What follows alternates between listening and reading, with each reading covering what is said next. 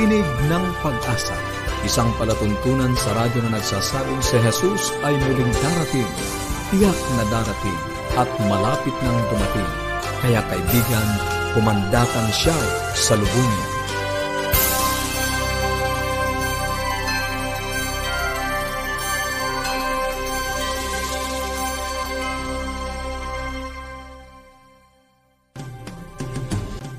Maligaya at puno ng pag-asang pakikinig muli mga kaibigan. Kami po ang inyong mga lingkod, Pastor Ner Caranza, dito sa Tinig ng Pag-asa.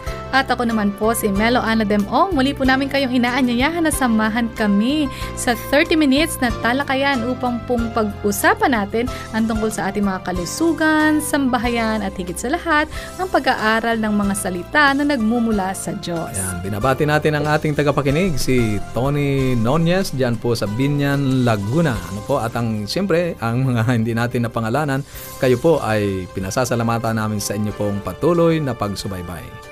Matatapos naman po ang isang linggo at parang wala pa rin pong linaw ang katapusan ng COVID-19. Pero sabi nga, there is always light mm-hmm. at the end of the tunnel. Mm-hmm. Patuloy po tayong manalangin at ma- manghawak sapagkat ang ating Diyos ay mapagmahal at maawain. Nawa po ay patuloy kayong nagtatamasa ng kalusugan at kapayapaan sa kabila ng kaliwat ka ng mga suliranin. Ayan. Ingat-ingat lang din po, ano? Yes Suot po. ng face mask at maghugas palati ng kamay. Nais po naming magbigay ng mga aklat. Ano po, meron kaming pinamimigay. Ang pamagat po ay Hope Beyond. May Tagalog po ito at may English. Napapanahon ng aklat na ito. Kung nais niyo po makatanggap, tumawag or i-text po ang inyong kompletong pangalan at address Sa Globe, 0917-1742-777.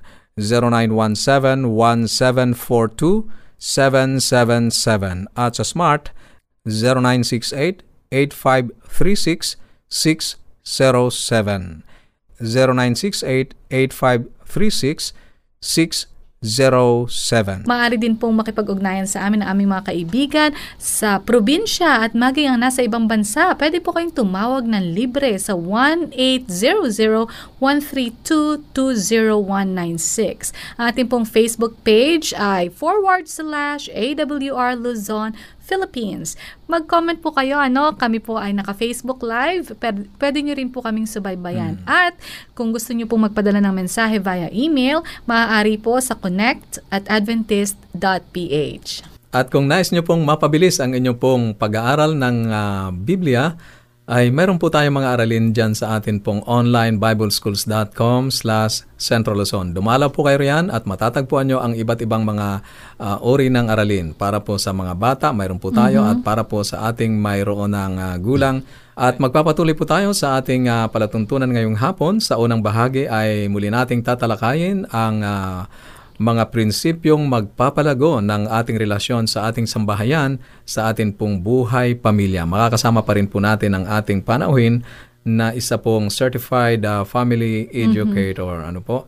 At sa atin pong pagpapatuloy ng seryeng pinasimulan sa pag-aaral sa ang Israel at uh, propesya. Ito na po ang huling bahagi kaya uh, lubos tayong nagpapasalamat sa ating tagapagtalakay sa paksang ito na si Pastor Abraham Del Rosario. At hindi po tayo nawawala ng pag-asa na makakasama muli natin siya sa, sa mga susunod pa nating pag-aaral. Ang kanya po namang tatalakayin ay ang lupain at ang syudad. Ano ang kaugnayan nito sa ating mananampalataya sa huling kapanahunan? Ang atin naman pong pag-uusapan sa ah, buhay pamilya ay Ma'am Ay. Nais ko pong batiin ang lahat ng ating mga taga-subaybay ng isang masaya at mapagpalang araw po. Bagaman tayo nakakaranas ng iba't ibang mga pagsubok sa buhay natin, kahit sa loob ng ating pong pamilya, marami tayong nababalitaan na mga mga tragedy na nangyayari po sa iba't ibang mga panig ng sanlibutan. I can still say that life is beautiful. Maging mapagpasalamat pa rin po tayo, mga kaibigan, sa buhay na atin pong nararanasan at sa kalusugan na ibinibigay po sa atin ng ating Panginoon. Alam niyo po ba, maaring nagtatanong kayo kung bakit may mga tao na sa kabila po ng mga trahedya na dumarating sa buhay nila, na wala ng mahal sa buhay, o namatayan, nasunugan, nabahaan, na nakawan, pero nagpapatuloy pa rin po sila sa buhay nila at uh, bumabalik po sila sa dati nilang normal na masayang buhay. Mayroon naman pong mga tao na kaunting problema lamang po pero na, na-stuck po sila doon sa maliit na problemang yon masyado silang nakafocus doon. Hanggang sa naapektuhan na po ang kanilang pagtatrabaho ang kanilang normal na buhay na dating masaya ay naapektuhan na po at na hindi na po sila nakaka-move on. Dalawang bagay po yan sa, buo, sa buhay ng tao. At dalawa din po ang pagpipilian natin mga kaibigan. Either po tayo ay maging um, proactive o kaya ay madali po tayong ma-discourage. Dalawa lang po yung pagpipilian natin. Tayo po ay magpatuloy sa ating pamumuhay o tayo po ay sumuko na sa buhay na ito. Ang nais po ng ating Panginoon at nais po ng programa natin ay maging magpatuloy po ang buhay natin sa kabila po ng mga nangyayaring pagsubok sa buhay natin. Ito po ay normal na ng buhay natin dahil nga po tayo nasa sa mundo na makasalanan at marami pong epekto ng kasalanan na ating pong nararanasan. Alam niyo po ba ang mga psychologists, pinag-aralan po sa mahabang panahon kung ang mga issue na ito sa buhay ng tao at sila po ay dumating sa isang magandang solusyon na maaring kayo po ay familiar dito. I'm I'm referring to the word resilience. Ayan. Nais po ng ating Panginoon at nais po natin ay magkaroon tayong resilient coping. Ano bang itong ibig sabihin ng resilience? Resilience is the ability to cope, to adjust, to adapt to whatever problems or trials o challenge na atin pong nararanasan. Sa salitang Tagalog po, ang resilience ay yung pagbawi. Madali kang makabawi, madali kang maka bangon, makadali, madali kang makabalik doon sa normal mong maayos na pamumuhay. Yan po ay kailangan natin resilient coping. Bakit po? Dahil hindi po natin maiiwasan ang problema. Kaya hahanap po tayo ng coping strategy. At ang isang magandang coping strategy ay yung resilient coping. Ang ibig sabihin po kapag merong challenge o problema o stress na dumarating po sa buhay natin, lalo na sa kasalukuyan po, sa halip po na tayo ay umiyak ng umiyak, bagaman normal po na tayo ay nasasaktan, normal po yan, pero wag po nating hayaan na manatili yung galit sa puso natin o yung uh, takot o yung mga paghihinagpis. Wag nating hayaan na yan po ang magkontrol ng buhay natin. Sa halip po, tayo po ay magpatuloy sa atin pong pamumuhay, nakatuon tayo sa solusyon at Huwag po nating kalilimutan na tayo po'y manalangin. Let us take everything to God in prayer. Ang sabi nga po sa isang sa isa pong text na ito po ang aking iiwan sa inyo sa Joshua 1:9. Ito po ang sinabi. Ang sabi ng Panginoon, Be strong and courageous. Ikaw ay magpakatatag at magpakatapang. Do not be afraid or discouraged. Huwag kang matakot o panghinaan ng loob. For the Lord your God is with you wherever you go. Alam ng Panginoon, kaibigan, kung ano yung pinagdaraanan natin. Kaya ang sabi sa atin, ikaw ay magpakatapang, ikaw ay magpakalakas, huwag kang matakot o manlupaypay, sapagkat ako na iyong Panginoon ay sa sa iyo saan man ikaw tumungo. Kaibigan, tayo magpatuloy sa ating pamumuhay. Ilagak natin ang lahat sa Panginoon at ang Panginoon ang magtuturo sa atin ng tamang direksyon. Marami pong salamat.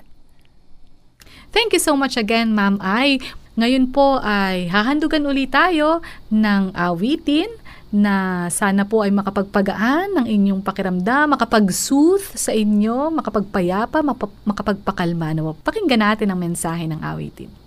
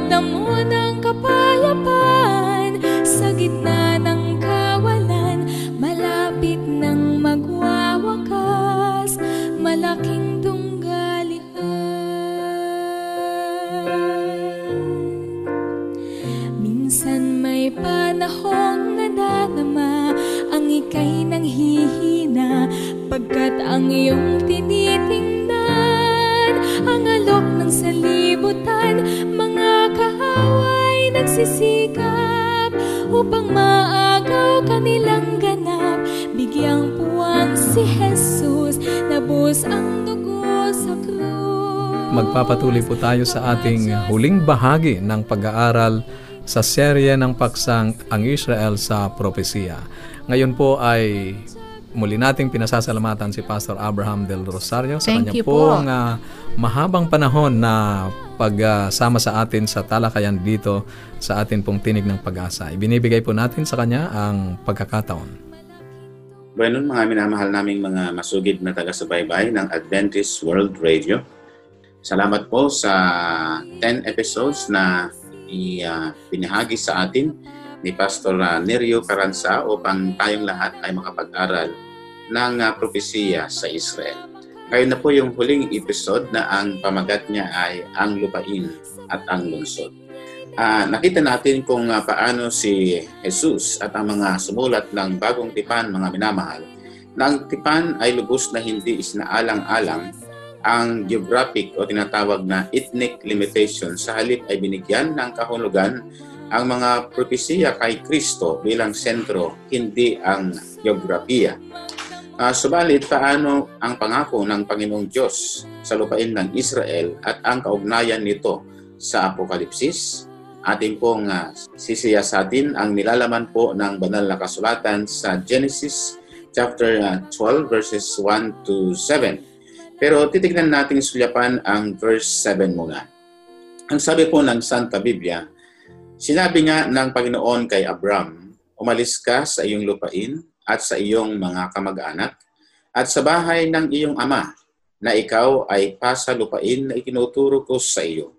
Kaya't yumaon si Abram ayon sa sinalita na sa kanya ng Panginoon at nagsaialis upang pasalupain ng Kanaan. At dumating sa lupain ng Kanaan at nagpakita ang Panginoon kay Abram at nagsabi, Sa iyong lahi ay ibibigay ko ang lupain ito, sabi ng Diyos. Kung papansinin natin sa ver- verse 13, mayroong binanggit ang ating Panginoon patungkol kay Abram.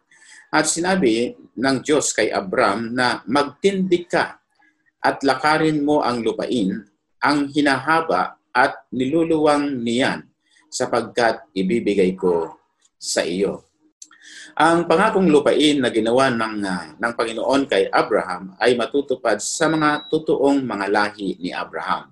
Ang iglesia ang binabanggit nito. Hindi po yung ah, geographic location, kundi kung paano po ibinigay ng Diyos. Ano? Hindi lamang ah, nalilimitahan ang pangako ng Diyos sa isang etnik o tribo, ito ay patungkol din sa mga taong tumanggap sa ating Panginoon. At ito ay matutupad sa mas malawak na paraan kaysa iniisip ni Abraham na posibleng ang haba na nilalakad niya at ang haba at ang luwang noon. Gayon pa man, mga minamahal ko, tulad ng napag-aralan na natin, ang tanging paraan upang mapagkakatiwalaang matuklasan ang katuparan ng kulang ito ay ang pag-aralan muna kung paano ito binibigyan ng kahulugan ni Jesus at ng bagong tipan. Sila ang pangwakas na otoridad. So, kinakailangan nating saliksikin kung ano po ang sinasabi ng sa Biblia tungkol sa bagay na ito. Well, ipinakita ng Diyos kay Abraham ang isang sulyap na maliit na lupain ng Kanaan. Ngunit sa pamagitan ng pananampalataya, nakita ni Abraham ang isang dakila, ano? bagay na mas madakila at pinakadakilang bagay. Ano? Kung babasahin natin sa Genesis chapter 5 verse 2, na ganito ang sinasabi ng Diyos kay Abraham. Tumingala ka ngayon sa langit at iyong bilangin ang mga bituin kung mabibilang mo at sa kanya'y sinabi, magiging ganyan ang iyong binhi. So kay dami ang binhi, no? magiging binhi ni Abraham nung ito ay pinangako ng ating Panginoon at uh, natupad lahat ng pangako ng ating Panginoon sa ayon sa pagkabiyanggad niya kay Abraham. Yan ang dahilan kung bakit sumulat si Pablo na ginawa, sabi niya, ang pangako kay Abraham o sa kanyang bihi na siyang magmamana ng tinatawag na sanlibutan. Walang isa mang talata sa lumang tipan na nagsasabing si Abraham ay magiging tagapagmana ng sanlibutan. Kaya paano na ang nasabi ni Pablo ha, tungkol sa talata? Nang ang Israel ay mabigo, kinuha ng Diyos, ano, mga kapatid, ang kaniyang uh, kaharian sa literal na bansa na ginawa niya, ang iglesia ng bagong Israel ng Diyos. Ang Israel ay hindi na limitado, mga kapatid, sa isang lokal na piraso ng lupain na tinutukoy ng mga hangganan sang ayon sa United Nations. Ang Israel ay naging isang global na kaharian na sumasakop sa buong mundo. At alam ni Abraham yon nung sinabi ng Diyos sa kanya ano sa Hebrew chapter 11 verses 8 to 10. Sa pananampalataya, si Abraham nang tawagin ay tumalima upang pumaroon sa isang dakong kanyang uh, tatanggaping mana. Sa pananampalataya, siya'y naging manglalakbay sa lupang pangako na gaya sa hindi niya sariling lupa at tumahan sa mga tolda na kasama ni Isaac at si Jacob na mga tagapagmana ng isang pangako na kasama niya. Sapagkat inaasahan niya ang bayang may kinasasaligan na ang nagtayo ay ang gumawa ay ang Diyos. So wow, napakahalaga ito ano mga kapatid. Uh, inatasan, sabi niya, inaasahan niya ang bayang may kinakasa, kinasasaligan na ang nagtayo ay gumawa ay ang Diyos. So ito yung bayan, isang iglesyang si Kristo ang nagtayo at nagtatag. At si Abraham ay talagang tuwiran naman na ipinangako ng Diyos sa kanila na maging maimpluensyang mga anak ng Diyos na tagapagpahayag ng salita ng Diyos. Ngunit ang problema, ang Panginoon na siyang dapat ipangaral nila ay hindi naman nila nagampanan ang tungkulin. Kaya inalis ng Diyos sa kanila ang biyayang ito. Well, titignan natin kung ano ang ipinakita ng Diyos kay Abraham, ang ipinakita niya kay Juan. Babasa sa Apocalypse 21 verses 1 to 4, At nakita ko ang isang bagong langit at ang isang, isang bagong lupa at nakita ko ang bayang banal, ang bagong Jerusalem, na nananaog mula sa langit buhat sa Diyos. At papahirin niya ang bawat luha sa kanilang mga mata. At hindi na magkakaroon ng kamatayan, hindi na magkakaroon pa ng dalamhati, o ng pananambitan man, o ng hirap pa man. Ang mga bagay ng una ay naparam na. So ito yung uh, binabanggit po ng Biblia. Ipinakita ng Diyos sa magitan ni Juan ang bagong langit at ang isang bagong lupa. Well, sino ang naninirahan sa dakilang lungsod na iyon? Ay siyempre, si Jesus ay nangako sa kanyang liham, mga minamahal, sa iglesia ng uh, Philadelphia. At ito ay pinaliwanag ni San Juan sa Apokalipsis 3, 12 hanggang 13. Ang magtagumpay, sabi niya, ay gagawin kong haligi sa templo ng aking Diyos at hindi na siya lalabas pa doon. At isusulat ko sa kanya ang pangalan ng aking Diyos ha, at ang pangalan ng bayan ng aking Diyos, ang bagong Jerusalem, na nananaog buhat sa langit mula sa aking Diyos. Verse 13, at ang sabi niya, ang may pakinig ay makinig sa sinasabi ng Espiritu sa mga iglesia. So, tayo ang iglesia, mga kapatid ng ating Panginoon. Ang mga mamamayan ng lungsod na iyon, ito ang araw na hinaantay ng lahat ng mga Kristiyano na maging kaanib sa bagong iglesia ng ating Panginoon. Ang araw kung saan ang iglesia ng Diyos ay mananahan sa bagong Jerusalem, mamumuhay sa bagong lupa na kasama ng ating Panginoon Jesus. Kung ano ang nawala ni Adan at sa ni Eva ay yun ang ibibigay sa mga taong magtatagumpay at tatanggap kay Jesus bilang personal na tagapagligtas. Ngayon, pagpatuloy natin basahin ang Apokalipsis 21. At ang sabi po ng Biblia, nagpatuloy si Juan sa paglalarawan ng lungsod. Okay? At dumating ang isa sa pitong anghel na nagsasabi sa akin na nagsasabi, Halika, ipakikita ko sa iyo ang babaeng kasintahan, ang asawa ng kordero. Ang kasintahan ng kordero, siyempre, mga kapatid, ay sumisimbolo sa iglesia. Ngunit pakinggan mo kung ano ang sumusunod na nangyari. Okay? At ito ang nangyari at ipinakita sa akin ang bayang banal, okay? ang banal na Jerusalem, na may isang malakas at matataas na kuta. At may labing dalawang pintuan at may mga pangalang nakasulat sa mga yaon na siya sa salabing dalawang angkan na mga anak ng Israel. So ang kuta ng bayan ay may labing dalawang pinagsasaligan. At sa mga ito'y ang labing dalawang pangalan ng labing dalawang apostol ng Kordero. Ito po yung uh, ipinahiwatig po ng uh, banal na kasulatan na uh, napakahalaga na ating pong bigyang pansin na ang Diyos ay talagang binigyan niya ng pagkakataon. Ang bansang Israel, pero ngayon ay meron siyang pangako sa lahat ng lipi ng tao. Hindi na sa maliit na lugar ng bansang Israel, kundi sa lahat ng tatanggap sa iba't ibang panig ng daigdig ay magkakaroon ng karapatang makapanahan sa bagong Jerusalem at bagong lupa na inihanda ng ating Panginoon. Ngunit pansinin ang mga pangalan sa itaas ng mga pintuan ay mga pangalan ng labing dalawang tribu ng Israel sa talatang 12. Nakita mo ang tanging ang Israel ang makakapasok sa syudad. Ang Israel lamang ng Diyos.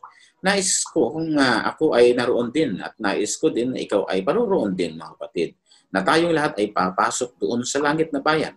Ninanais mo ba ito na mangyari sa ating pong buhay kasama ang iyong pamilya at mga kamag-anak, kapitbahay, kapit na mga kamag-anak mo ay makakapasok doon sa langit na bayan? Siyempre, ang katugunan natin po ay oo. So, bago palikhain ng sanlibutan, ito na ang plano ng Diyos ano, na ipapatupad niya. At uh, ganito po ang sinasabi sa Apocalypse 13.18. Nang sabi niya ang kanyang plano ay ililigtas ang lahat ng pangalan ay nakasulat sa aklat ng buhay ng kordero na pinatay buhat ng itatag ang sanlibutan. So ito ay napakagandang uh, promise ng Diyos hindi lamang para sa Jew, kundi para sa mga naghahangad ng kaligtasan na manggagaling po sa ating Panginoon. So, libong taon na ang nakakaraan. Nakita ng Diyos, mga kapatid, ang kanyang mga anak na ay nawaglit. Ano? Iniwan niya ang lahat at pinakilos ang kanyang panukalang ginawa mula nang likhain ang sanlibutan. Iniibig ka ng Panginoon ng labis, kaibigan, na kanyang isinugo ang kanyang sariling anak ngayon ay ikaw ay kanyang anak na na lalaki at babae. Mari kang makatayo, ha? Makari, maaaring, maaring ikaw maging taas noo sapagkat ikaw ay anak na hari ng ating Panginoong Diyos. Ang huling talata na binabanggit na Biblia na aking ibabahagi sa inyo na pinakahuli. Ito yung promise ng Panginoon na kanya pong nais na maibahagi sa inyo. Ang sabi po niya sapagkat gayon na lamang ang pagsinta ng Diyos sa buong sanlibutan na kanyang ibinigay ang kanyang bugtong na anak. Pansinin niyo yung sunod na mga salita. Sapagkat ang sinumang sumampalataya sa kanya ay hindi mapapahamak, kundi magkakaroon ng buhay na walang hanggan. Yung salitang sapagkat ang sinumang uh, tatanggap sa kanya ay hindi mapapahamak, kundi magkaroon ng buhay na walang hanggan. May naalala akong isang kwento na nabasa ko meron kasi ma, na pinakamatalinong uh, lalaki sa kanilang lugar, sa kanilang barangay, yung lolong yon. At mayroon siyang dalawang apo na nais nilang uh, subukin kung gaano katalino ang kanilang lolo kasi lahat ng kanilang mga katanungan ay nasasagot. So isang araw ay humuli sila ng ibon at na nagkasabwatan itong nagsabwatan itong dalawang magkaibigan na magpinsan ay kanilang dadalhin ng ibon. At yung tanong nila ay pinagkasunduhan nila. So, mabilis silang pumunta sa kanilang lolo at tinanong nila, sige lolo, sabi niya, lahat ng tanong namin ay inyong nasagot. Ngayon ay siguro sa panahong ito, sabi niya, ay hindi mo na masagot ang aming katanungan. Ang sabi ng mga bata, lolo, sabi niya, ang kibong bang hinahawakan ko ay patay o buhay. So, ang sabi ng, ang matalinong sagot ng lolo ay, ang buhay, sabi niya, ng ibong niyan ay nasa iyong kamay. Yes, mga, mga kaibigan, ang buhay at kaligtasan ay nasa ating kamay. Nasa ating pong mga pasya at pagdidesisyon. At kapag tayo ay nagkamali ng pagpili natin ng uh, tamang desisyon sa buhay o sa kamatayan, sa impyerno o sa langit, nasa iyong kamay at nasa inyong kapasyahan. Pero ninanais ng Diyos na ikaw at ako ay maging tagapagmana ng buhay na walang hanggan. Tayo po ay mananangin. Dakila naming Panginoong Diyos. Salamat po sa mensaheng napakinggan namin. Salamat na naglaan kayo ng pagkakataong tanggapin namin si Jesus bilang personal naming tagapagligtas. Pinalawak ninyo ang pangangaral ng Ebanghelyo at maging ang buong sanlibutan, mga taong nananahan dito, ay magkakaroon ng karapatang maging inyong mga anak na lalaki at babae, tagapagmana ng bagong langit at bagong lupa. Tulungan ninyo kaming lumakad na kasama kayo, may sakabuhayan ng inyong mga kautosan, at higit sa lahat ay masunod po namin ang inyong palatuntunan upang kung magkagayoy, giginhawa ang aming buhay pananampalataya, lalo na ang aming pong kapayapaan sa paglilingkod. Inyo pong patuloy na pagalingin ang aming pong bansa, ang aming pong daigdig.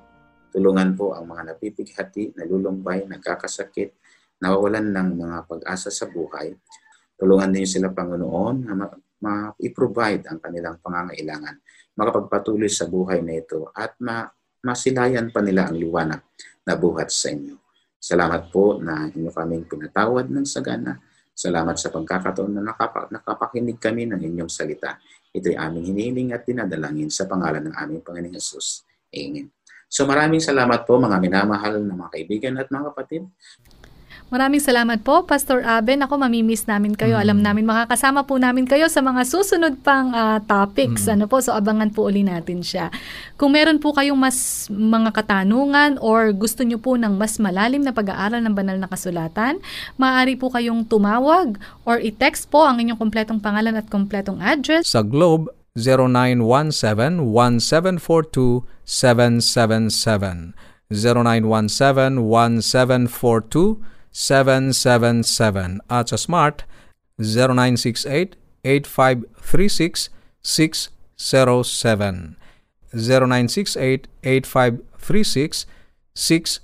0968-8536-607. Maaari din po kayong mag-text kung gusto niyo po makatanggap ng mga libreng babasahin. Ang ating pong toll-free number para sa mga kaibigan natin sa probinsya at maging abroad ay 1-800-132-20196. Excited po kami na makipag-ugnayan kayo sa amin. I-like niyo po at ah, i-follow niyo po ang ating Facebook page forward slash AWR Luzon, Philippines. Maaari din po kayo mag-send ng email sa connect at adventist.ph. Maraming salamat po muli sa inyong walang sawang pagsubaybay at sa atin pong pansamantalang paghihiwa-hiwalay. Baunin natin ang salita ng ating Panginoong Diyos sa Apokalipsis Kabanatang 22, talatang 20, ang nagpapatutuo sa mga bagay na ito ay nagsasabi, Oo, darating ako. At habang inaantay natin ang kanyang pagdating, panghawakan natin ang kanyang salita sa Isaiah 59.1. Narito ang kamay ng Panginoon ay hindi maikli na di makapagliligtas, ni hindi mahina ang kanyang pandinig na ito'y hindi makaririnig. Hanggang sa muli. Ito po ang tinig ng pag-asa.